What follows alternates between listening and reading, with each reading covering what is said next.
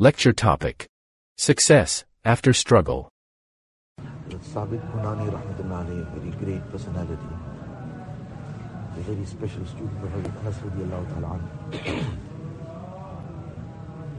So he says that I struggled with my nafs. I forced it, I dragged it, however we wish to describe it, for 20 years in waking up at the night and performing salah and engaging in the ibadat of Allah Ta'ala. So for 20 years I battled with it and after 20 years, then the next 20 years I thoroughly enjoyed it. So the first 20 years I battled with my nafs and then the next 20 years I thoroughly enjoyed waking up at night and making ibadat. Now the lesson to learn in this is that that enjoyment everybody is wishing for, but he didn't give up after one day, one week, one month, one year, five years, ten years, because the enjoyment is not the matloob and the maqsood, the enjoyment is not what we worship, we worship Allah Ta'ala. So though for 10 years, 15 years, the enjoyment still didn't come as we might think about it. But that was not the point. He wasn't doing it for the enjoyment. But he's giving us the lesson that 20 years, if it had to carry on for 40 years, he would have carried on 40 years. He would have carried on battling the nafs, but he needed to do what he had to do. He needed to fulfill what he needed to fulfill. So regardless of what struggle against the nafs was required, he was ready for it, and he did it. But then after 20 years of mujahada, though that is not the objective, Allah Ta'ala opened that aspect out as well, that that enjoyment came in his ibadat. Now this struggle against the nafs, this is the primary thing.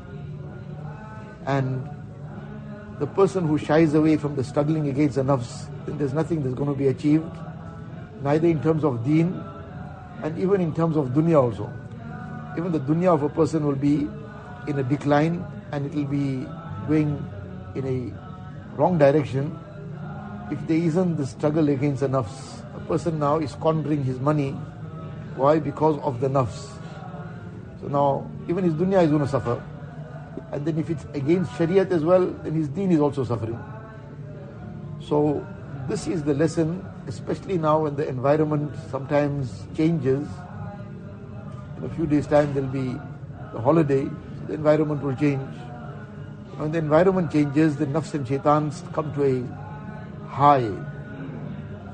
If a person hasn't prepared his mind and heart, hasn't determined to himself to struggle against that nafs, then this is what shaitan and nafs will try to, and will be waiting to try to do, to now wash away everything, whatever efforts were made, whatever the person strived against that nafs in that time that he was in the madrasa, so now nafs and shaitan now will try to wipe it out.